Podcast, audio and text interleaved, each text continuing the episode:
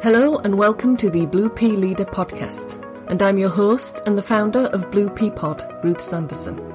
If you want to become a leader of an organisation where people feel alive and fully contribute, one that really understands who you are, lets you contribute your talents, live your purpose and make a difference, listen in now as we share the latest practical ideas and techniques to experience authentic success through leadership.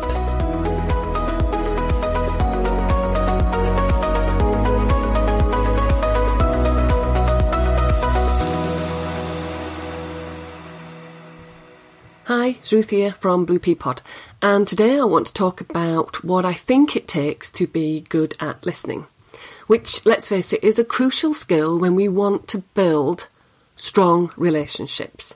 So whether it's that we're coaching, whether it's that we want to build a high-performing team, whether it's that we want people to trust us, whatever it is, listening is a key quality. But we're not just talking about the basics of listening. We're talking about really, really listening to everything, the minutiae. In essence, it's just how aware are we of what is present or absent in that moment. And, I mean, the most common way of talking about this is active listening, as opposed to not actively listening, passively listening, kind of waiting for the person to shut up so that you can then say whatever pearl of wisdom you want to say. So then listening is a full-on sensory experience. We are looking at the person, paying full attention to their body language, their tone, the words. Is there congruence? Do they match? Or is there something that's at odds here? I think one of the key ones is that as we are listening to somebody, we don't interrupt. And let's face it, that can be something of a challenge at times, particularly if it is a subject matter with which we are very passionate about, or we have a very strong difference of opinion on. We can then want to interrupt or talk over the person. So it really is about letting the person finish, say what it is they want to say. Which kind of leads to the next bit, which is never underestimate the power of the pause. Because people often turn around and say to me, oh, but Ruth, what I'm really worried about is that, I ask somebody a question, they give me an answer.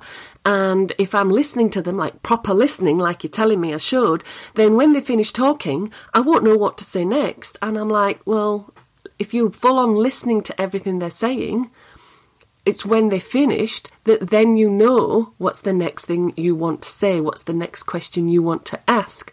Up until then, you're preoccupied in your head thinking, it's the same as interrupting, you're thinking about what to say next.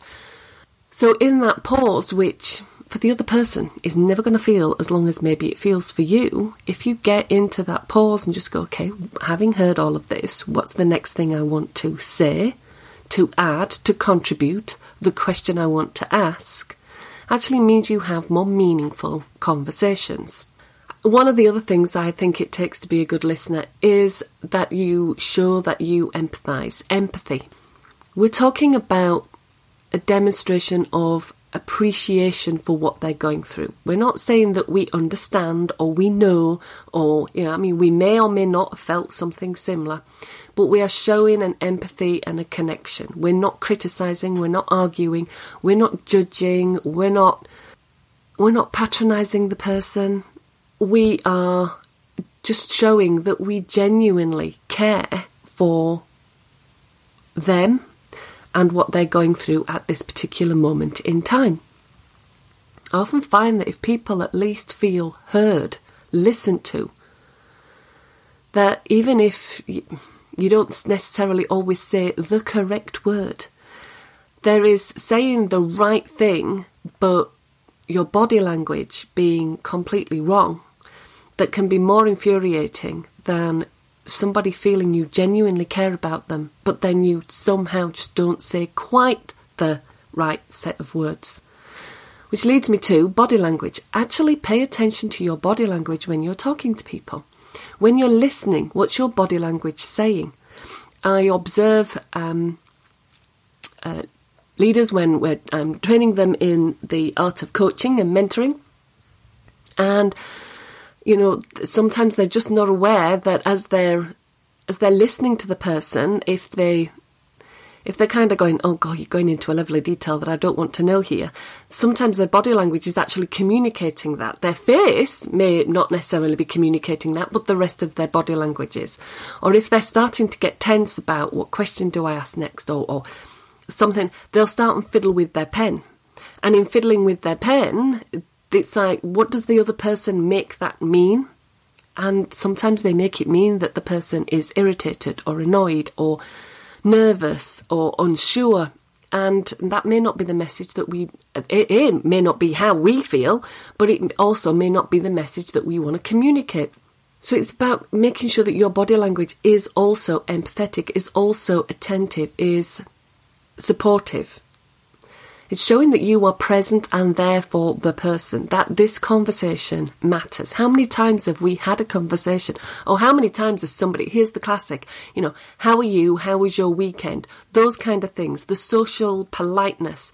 And we know, sometimes we just know the person's asked us that and it's like, I'm not listening to your answer, I've just asked. And we go through this kind of polite social dog dance. But you know the person's not, just from their body language and everything else like that, you know the person's not listening to your answer. You could say absolutely anything and they go, oh, lovely, lovely, and then move on. So, but equally you know the difference when somebody really is paying full on close attention. And I think one of the other things that we have to remember is that, and this maybe relates with empathy, is that we, and particularly when we want to build more trust, people aren't going to reveal to us what's really going on if we reveal nothing about ourselves. If we come across as nothing's happening, or we're completely perfect, or we've got it all totally and utterly sorted, or we've never ever screwed up at all in our entire life, or whatever else it is, it's about being able to offer some level of self-disclosure. And again, do it in a way that is supportive and is meaningful for the other person. We're not offering too much, we're not offering it too soon. It is about the self-disclosure, the vulnerability. It's about asking yourself, why am I sharing this? In what way do I think it will help this person?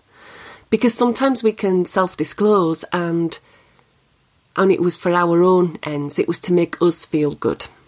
It wasn't actually about helping the other person. Sometimes we can self-disclose and it was with the pure intent of helping the other person. But the response or feedback we get is maybe it was a little too much or a little too soon. And this is just how we learn how to get better and better at it. And that's the listening. It's not just we do something and it's like we're observing the reaction of what it is we've just done and course correcting from there. But if we're not fully listening, then it's like the equivalent of thrashing around in a pool and hoping you're going to make it to the other side. So really we're listening with our mind, we're listening with all our senses, we're listening with our heart or soul. In that bit of being fully present in that moment, having that level of awareness to what is. I love the phrase, awareness is the birthplace of possibility. And if we have that level of awareness, which we get by that level of listening, then possibilities emerge that we could never in our head, just using our intellect, have ever worked out. Sometimes one of the challenges that people face as they get better at this level of listening and they get better at asking questions is they turn around and say, you know, my guys turn around and say, oh, you know, thanks, but I obviously didn't need to come and chat to you, didn't need anything. It's like they didn't seem to realise what I did because the person came in, talked, I asked them a few questions, they worked out the answer themselves. So they think they did it all themselves. And It is about letting go of the need to be seen to be doing all of those things and just knowing that in the richness of somebody truly listening to you, being present to you, that after a while you do still want to have conversations with those people, and they'll come, and maybe they will also start and get into things that are of more and more importance to them, either problems that are bigger for them, complexities and uncertainties that they're still attempting to resolve, or they'll come to you with ideas and creations that they feel are going to be more honoured. Doesn't necessarily mean to say it's the best idea or the best creation, but they feel that they can share that with you. And so, again, there is more possibility. And if you want if you want relationships, I guess, in which there is a high level of trust, and you and them can go on to create things that maybe you didn't first think was possible, then active listening is a good skill to practice getting better at. Until next time, go be the difference in leadership.